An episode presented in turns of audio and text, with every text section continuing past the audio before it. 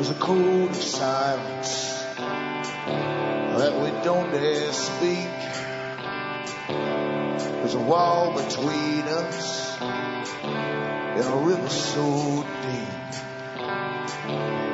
We keep pretending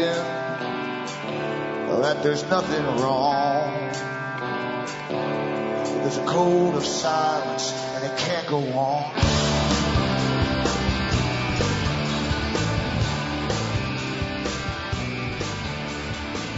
Hi folks, I'm Alan Watson. This is Cutting Through the Matrix on the 21st of January 2013. For newcomers, I always get this out of the way at the start. I'm sure most folk who listen regularly admit this part, but I go through rather than pester you all, all the way through.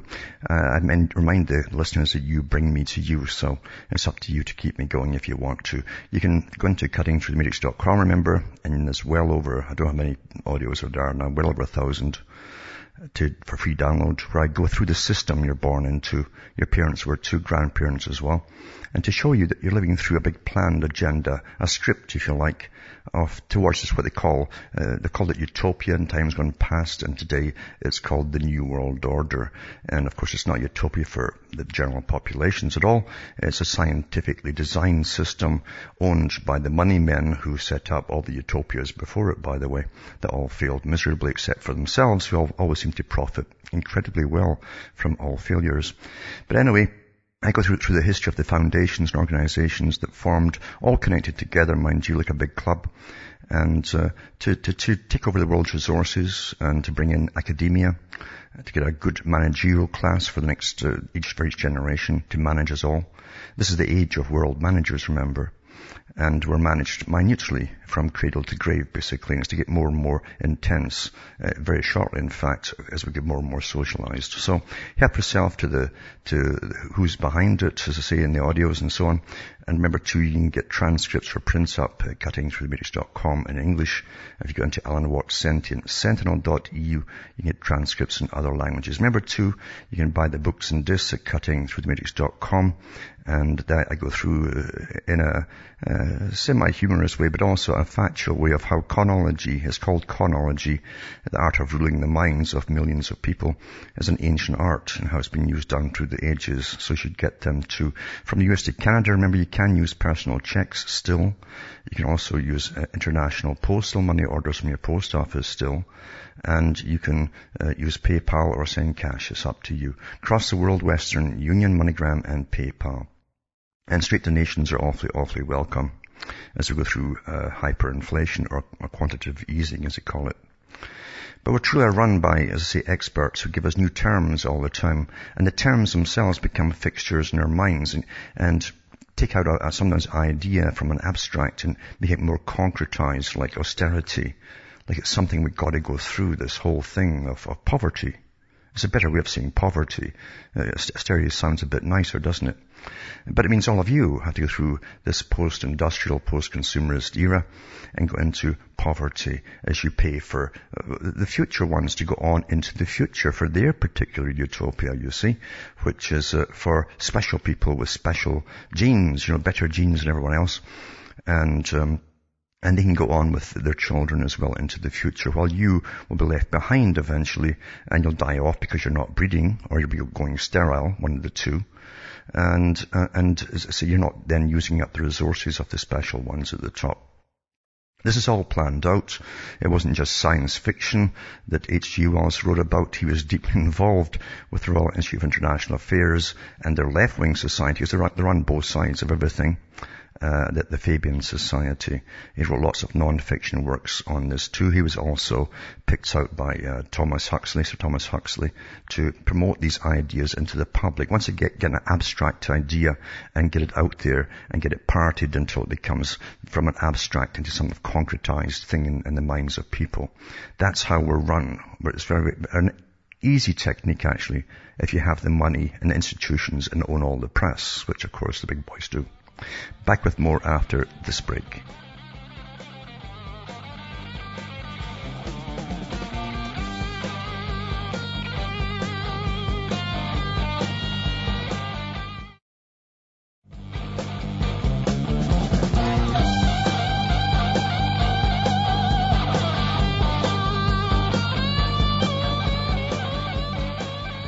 Folks, I'm Alan Watt. We're cutting through the matrix, talking about the big system you're born into, and folk don't realize it, that you're living through a script really.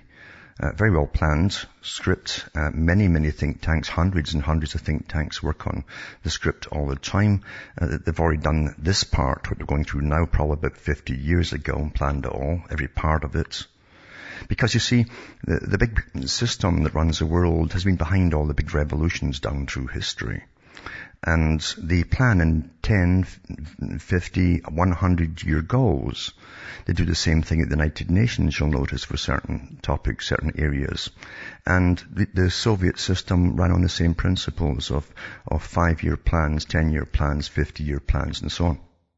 So it's quite easy to not just predict the future, you make it happen because you plan it that way. And you get all academia on board with ideas and topics that they'll start to espouse when the, the time is right. And they do. And they all work together at the same time. And in a sense, it's predictive programming in a sense. Uh, we hear the terms and it's repeated to us many times by so-called experts on television generally and other ones pick it up on talk radio and so that you hear it all the time as in the newspapers. And again, once you're concretizing something that's an idea, it's some think tank's idea that's very, very important to them because it will influence your behavior uh, because it'll alter the way you behave because you now think about something in a different way. That's how things are done. It's very simple. And those who've been in charge of governments down through history are perfectly aware of this science. They know it very, very well. Very, very well. I mentioned before that even Plato talked about uh, culture and how all culture has to be authorized from the top, those already in power. That's thousands of years ago. And otherwise something that came out of the grassroots, out of nowhere without authorization could upset the whole plan in the apple cart for the future. So well, everything that happens is planned that way. And that's why the big, the big organizations, non-governmental organizations that push for different changes, uh, get uh, incredible financing and incredible media coverage as well. When the time is right, they do it. And we see many examples of this today from all the different gay rights and all the rest of it, though it's the most important thing on the planet. You understand, the world, the press, the media is, is all one big club. Owned by a handful of people who all know each other and not believe in the same philosophy. And they actually have closer ties than that, in fact. And so you're on a planned agenda. They are also the ones that give you your school books and your, and your university books as well. They give you what is authorized history that you're going to learn about in the future, about the past. And it'll conflict, if you have a, a mind that remembers things, it'll conflict with what you remember. But that's the authorized version. That's how it's always been.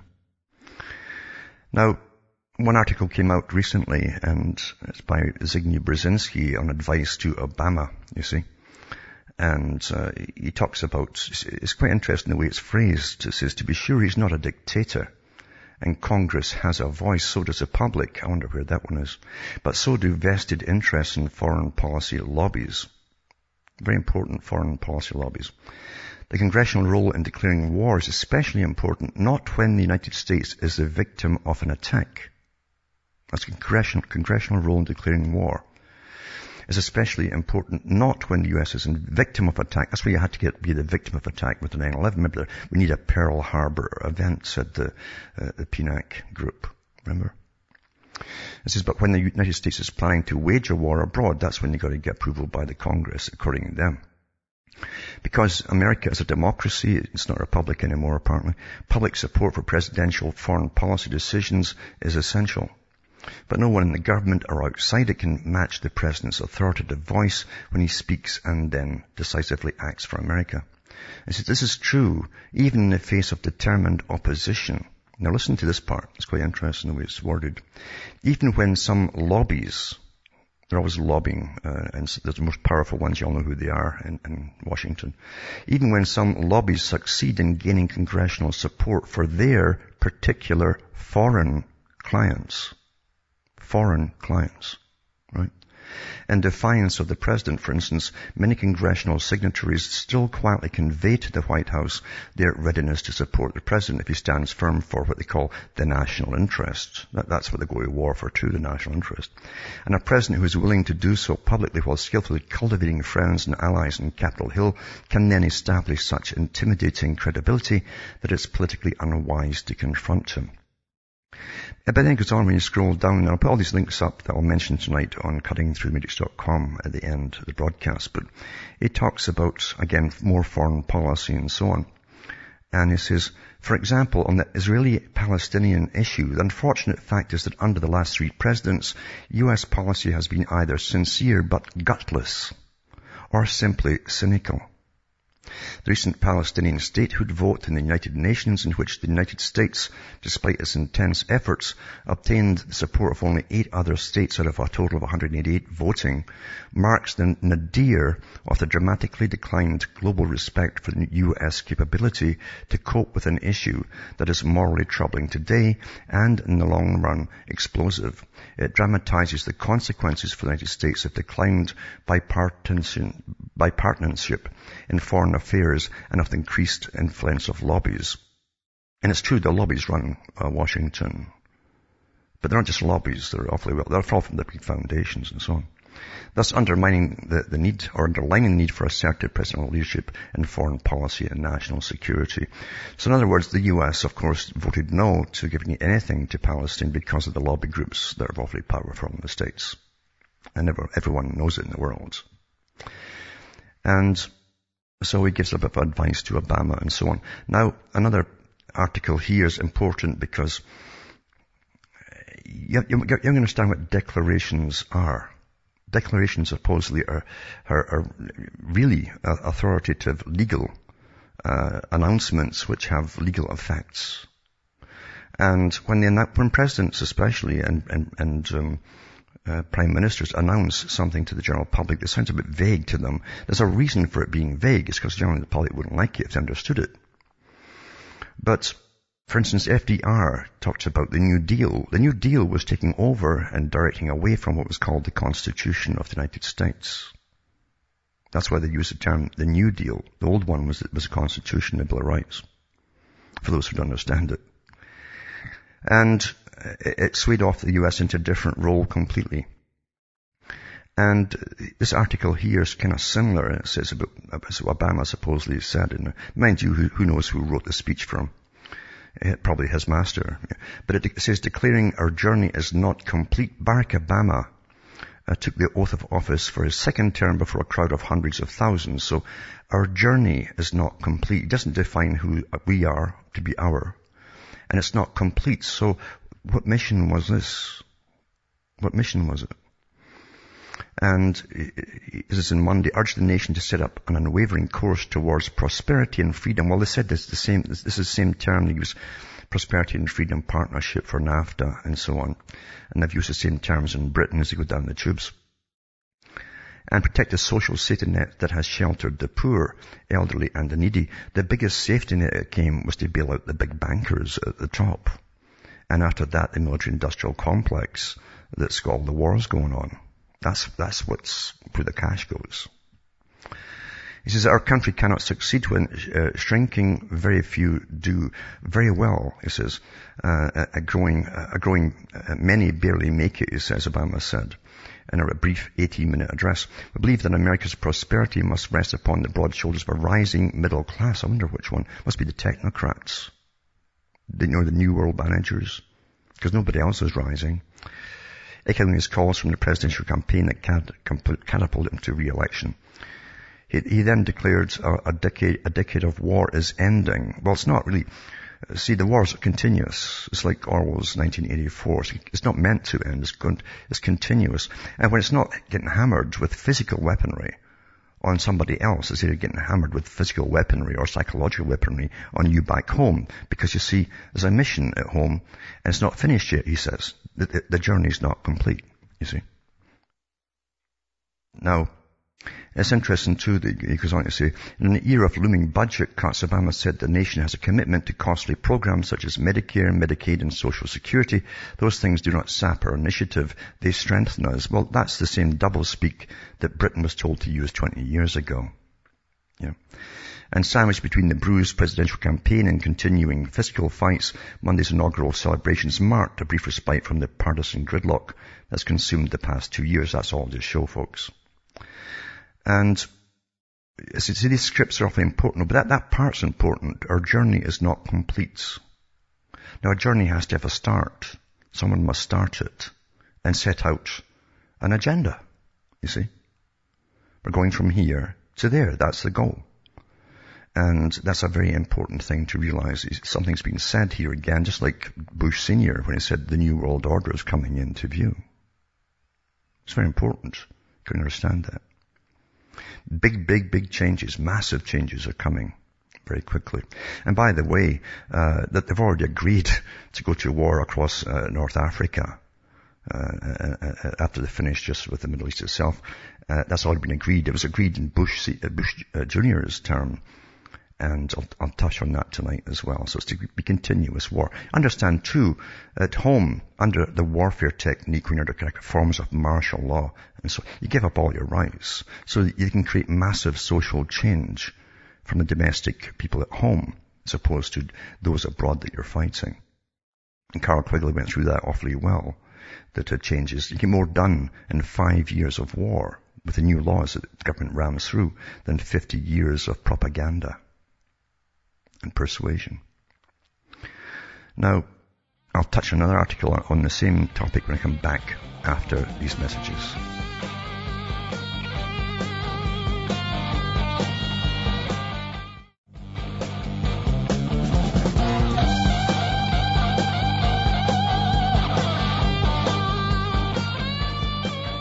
Hi folks, I'm back. We're cutting through the matrix talking about uh, the future, the present's always tied to the future because the present, the present was planned a long time ago and the future is already planned uh, at the present as well. It really is planned. All the wars definitely are. Bank crashes are years ahead of when it happens.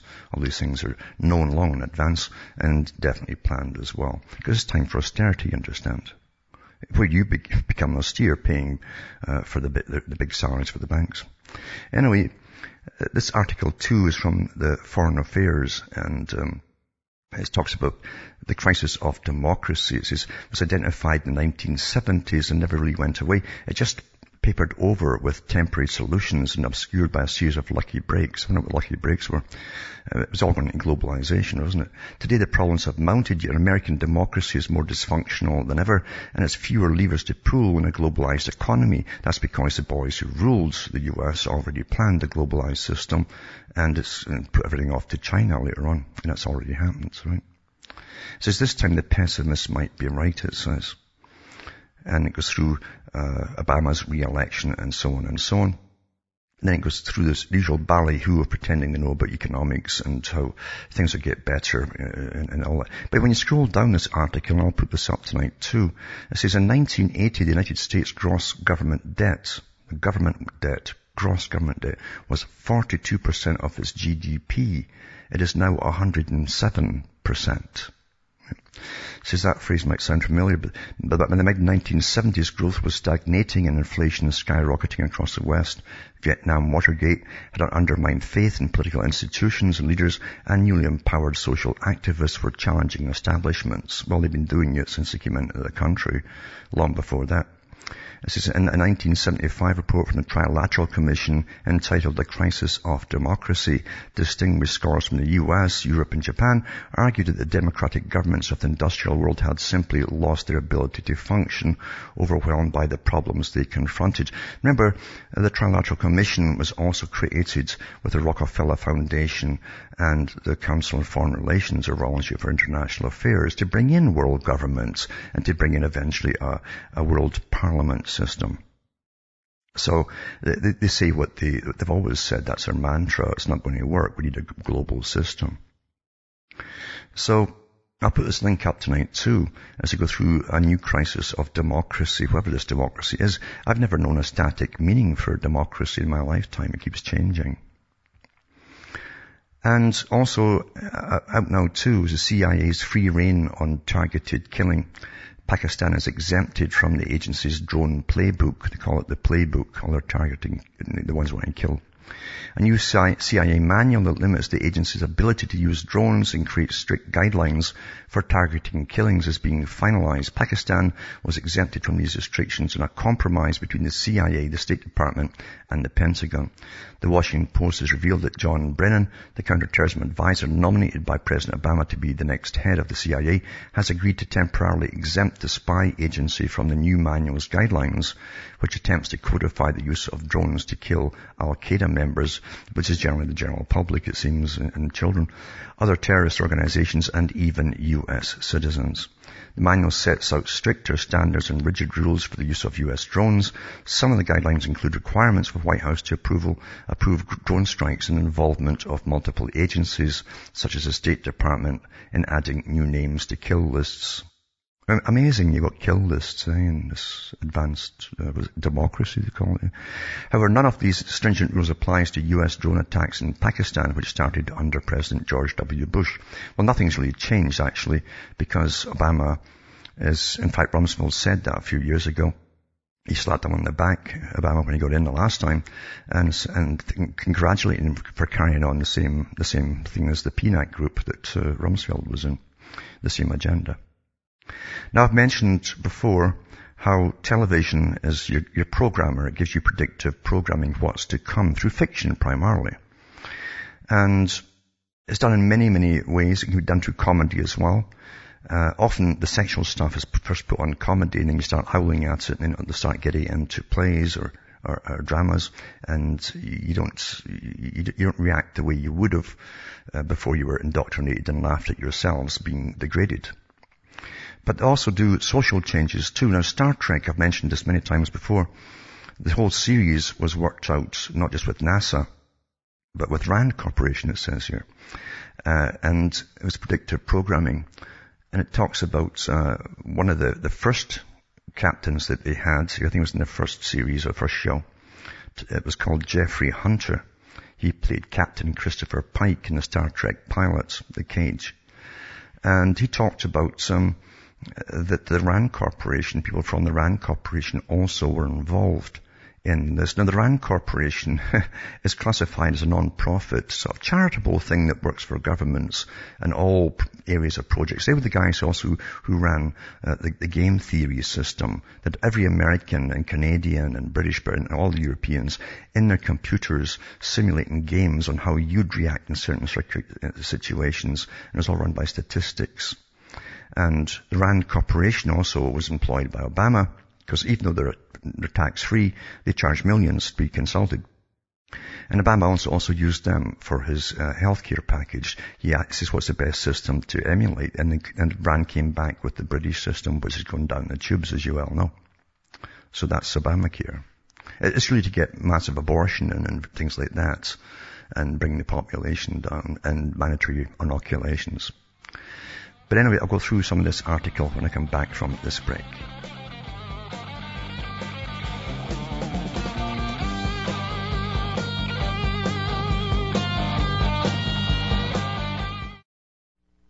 You're listening to the Republic Broadcasting Network because you can handle the truth.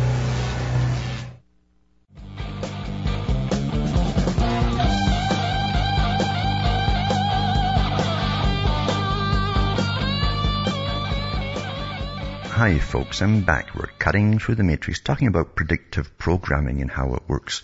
As I say, you get familiarized with the idea. If it's in a fictional form, you'll, you'll watch the movie or the series or whatever, and gradually you'll, you'll start to say, yeah, I guess, I guess, I guess so. And then when it happens in reality, you're all ready for the big changes to come. Now when the Star Trek series came out, it was just before the massive push was, was for multiculturalism was going on. And then during it, it was on. The big push was on. And you saw this ship, you know, it's, it's very much like this in the US. God bless us on this enterprise, you know.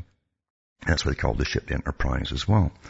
Those that set up the US had a particular enterprise in mind, supposedly, or it certainly was taken over by others uh, later on. But the idea was that uh, they went in to represent Earth, a, which had a unified government. The whole it was a governmental, a world government system on Earth at the time. And the ship went on, supposedly to get peaceful trade and so on throughout the galaxy, all the different groups they'd meet, which represented different ethnic groups with beliefs and behaviors and looks and all the rest of it, the same as multiculturalism would do. And those who would adapt and join the world system this, this global earth system uh, would, were the good guys. They could trade and all the rest of it and travel. But the bad guys uh, that wouldn't go into this world system were always uh, easily depicted as the, the awful bad guys with or horrible habits and terrible cultures and awfully barbaric. And, and that's really how the world eventually has been run since, if you understand the massive multiculturalism and how you must accept all things that which you may maybe disapprove of even, and also you must uh, um, accept free trade and a world government. That was all part of the whole engineering of a generation to accept these things. So this article goes through it talking about that, that, that uh, the RAND Corporation is also involved. Gene Roddenberry was also a member of NASA, remember? You sat on the board of NASA. And uh, but it says here that uh, they took the RAND Corporation's projection of things to come and, and also worked on that as well. And then it goes on to talk about the predictive programming. So I'll put this link up tonight too. It's quite interesting about the different uh, characters that were involved for the social changes and so on. Now, this is a good article here too. People don't realize that multiculturalism, um, who pushed it in every country? Because one group pushed it in every country. Or why they pushed it in every country. And some people say, well, it was based on the old British Commonwealth idea. And, and it, it, wasn't really. The Commonwealth idea was simply that Britain was already conquered by the people who ran the big banks in London.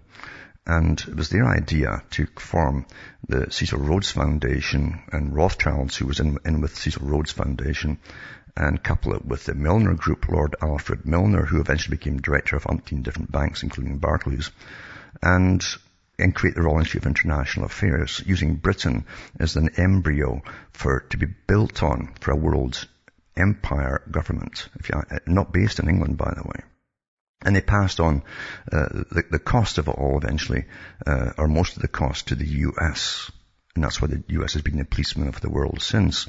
And along that Star Trek scenario, they're hammering all the bad guys, the bad guys that you're allowed to hear called nasty names and all the propaganda movies that the Pentagon funds out, funds uh, about them, uh, and wars and so on, and, and all that kind of stuff. Anyway, here's an article to do with the so-called, you understand, the multiculturalism they, they pushed was not for assimilation. In fact, the ones who pushed it are, are actually are totally against assimilation. But um, they want people to have, they're trying to keep their own cultures, and you end up with this morass of no culture at all.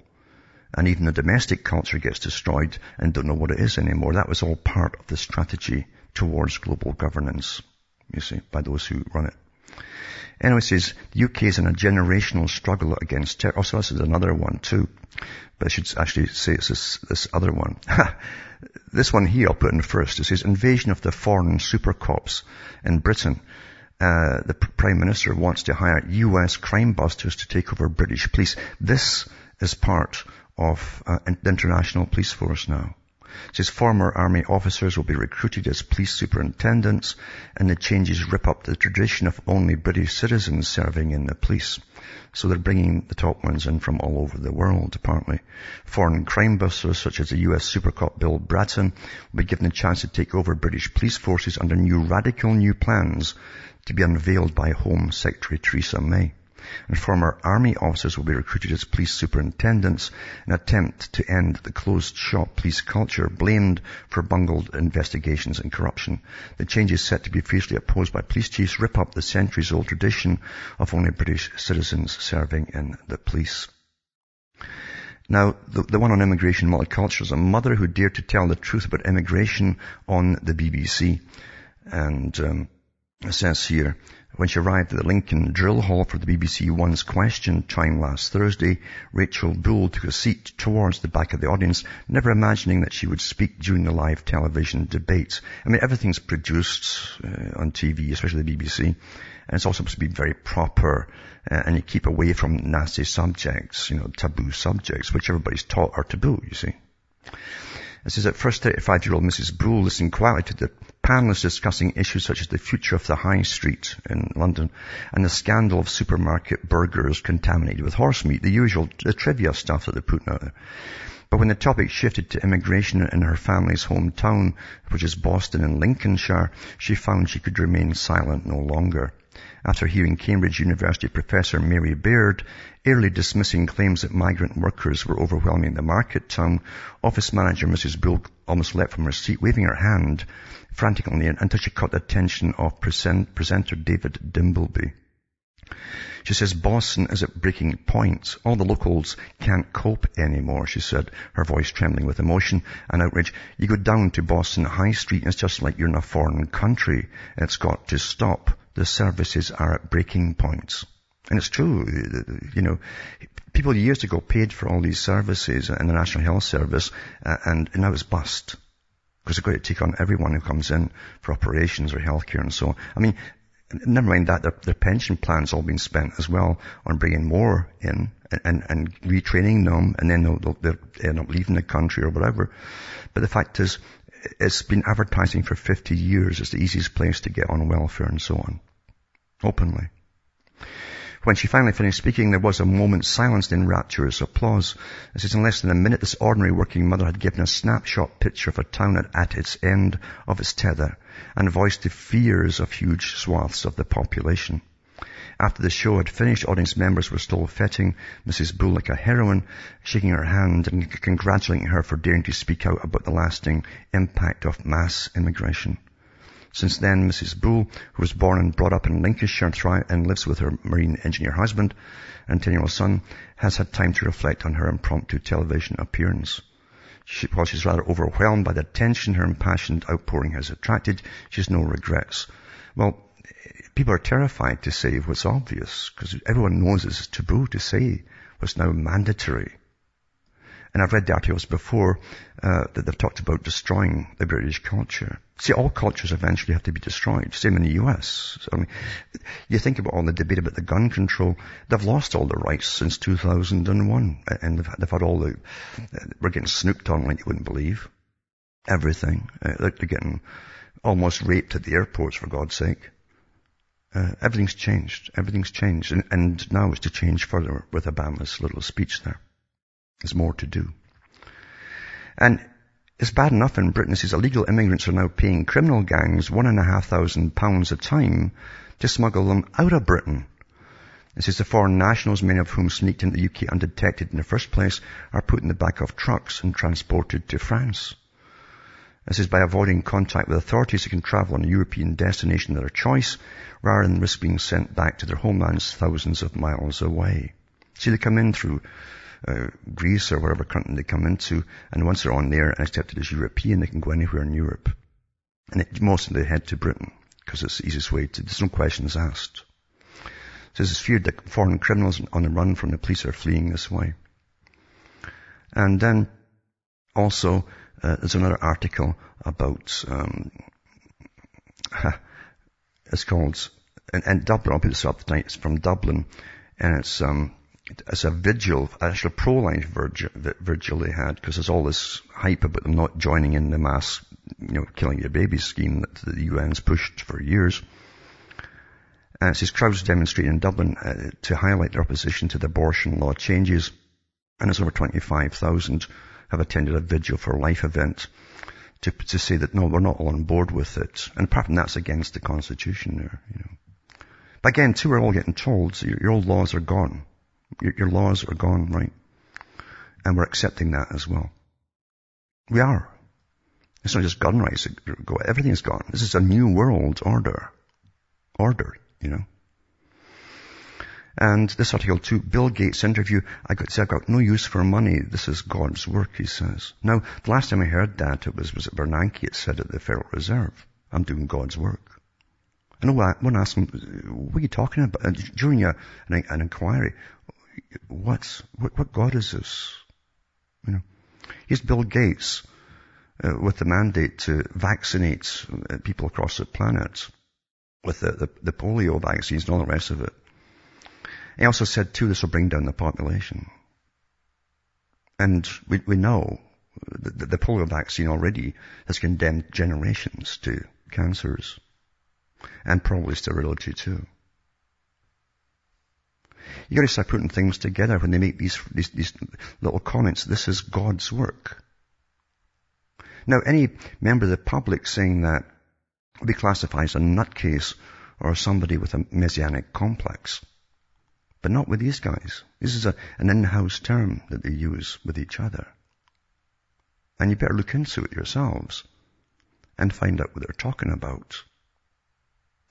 And talk about vaccinations and how they've, they also said a long time ago the biggest threat to the world, the United Nations has said, was the individual. They want the collective society. You know, the ones who all agree with the PC stuff. And they must also get rid of leaders. Leaders now remember uh, don't go along with the herd. That's why the herd follows them.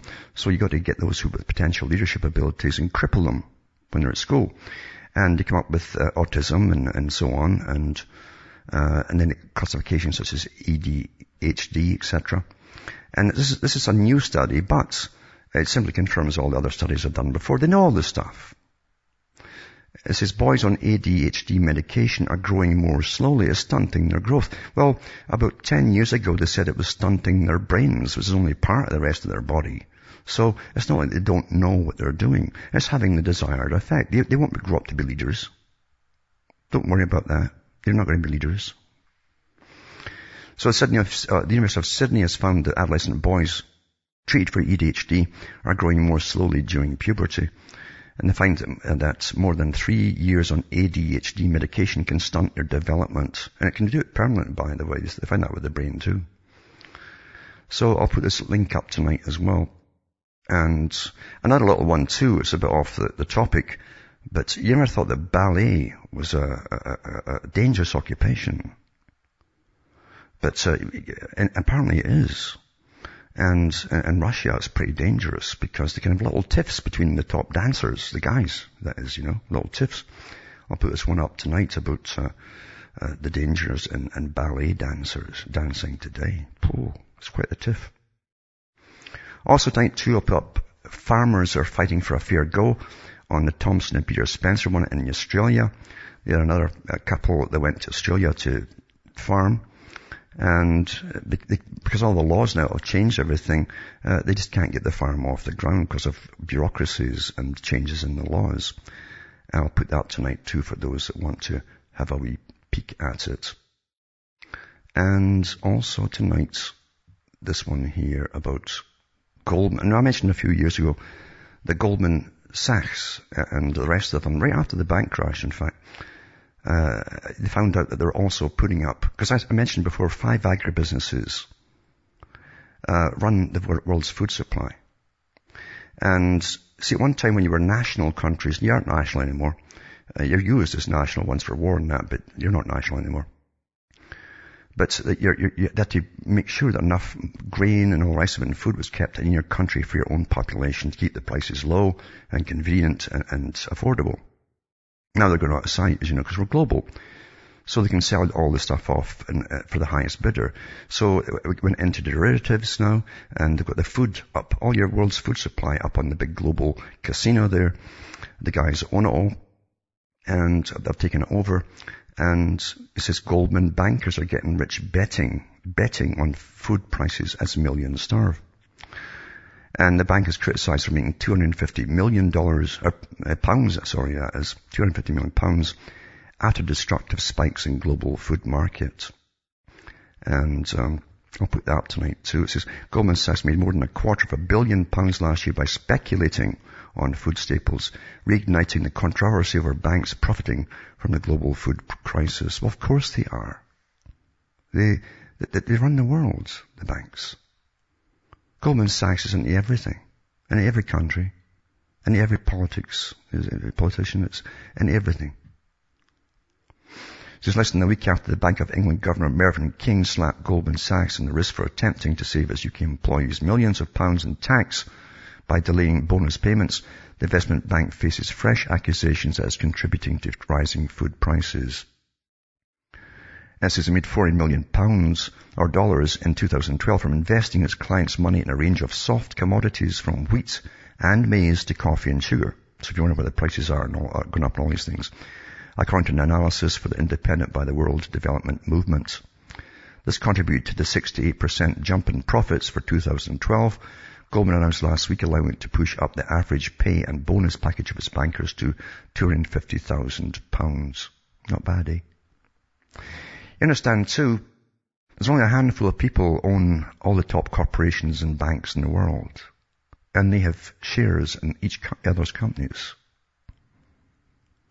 In other words, a, handful of people own pretty well everything.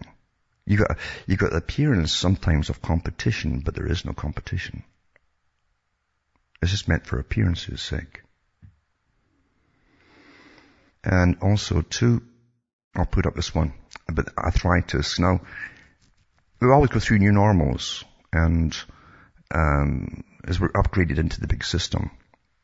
Uh, you have lots of uh, problems now with young people getting old age diseases. And this one is I thought arthritis only hit the elderly. My girl had it at two years old. It's become a new normal now because they stopped so many inoculations into them before they could even say dada, mama. Some of them never recover from inoculations, end up with autism, as you know. There's the music coming in. I'll be back with more after this break.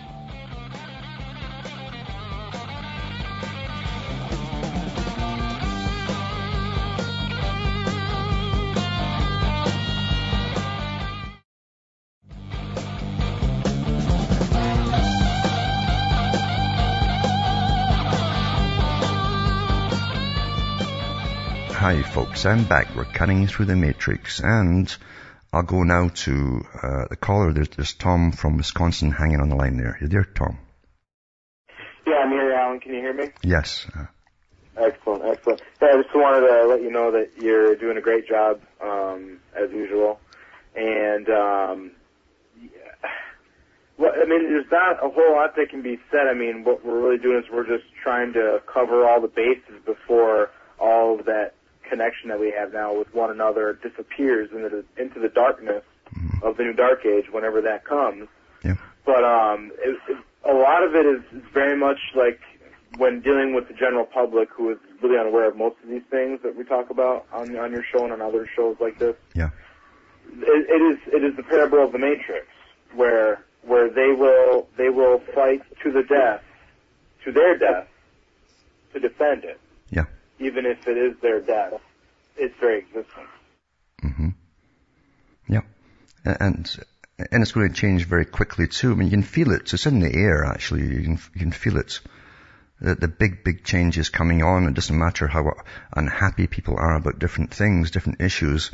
They've all become taboo issues because the government's got a different take on everything. And we're supposed to ad- adapt to their take and be politically correct uh, which defies logic and it's telling you to be technically become insane to be politically correct, to go along with them. So uh, you've been denied to use your own reason and logic when you can see everything that's happening and you know the whys.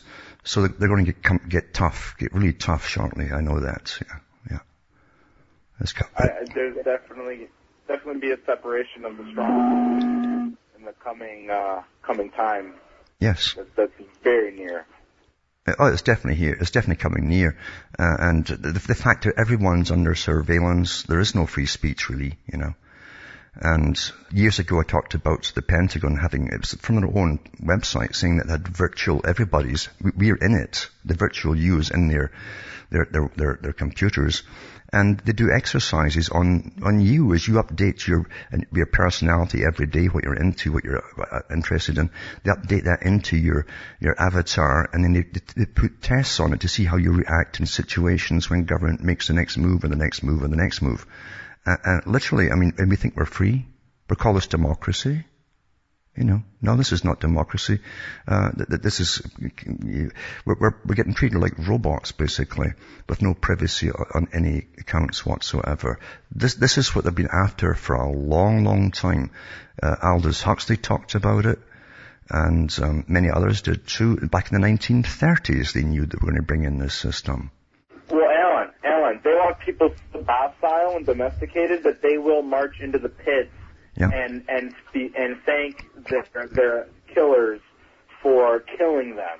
Yes, that's what they want. And the good old boys that I work with, mm-hmm. they are they are one step away from that. Yeah, yeah. So domesticated, even even though they've got all their guns and all that, mm-hmm. it doesn't. It's like a state of mind that even with their guns, they don't have, which is what concerns me about this whole Second Amendment thing. Is how how domesticated are are the American men? How how domesticated are they really? Even the ones in their forties and fifties, you know? Oh, absolutely. Uh, they're absolutely domesticated. Uh, they've been conditioned to do, be so with, with very good scientific indoctrination, perpetual too, from every day you get your downloads from television, and they adapt to the changes. That's, that's the whole point. People are the greatest adapters of all. Darwin talked about that too. So they use your adaptation ability as they change your societies bit by bit by bit until you're, you're facing 180 degrees and they don't notice it. They still think you wave that flag and we're still some kind of uh, old America. That's all gone. It's already gone. And they did nothing about it because they weren't aware it was happening or did nothing then. But thanks for calling from Hamish and myself from Ontario, Canada. It's good night to me. Your God, your gods go with you.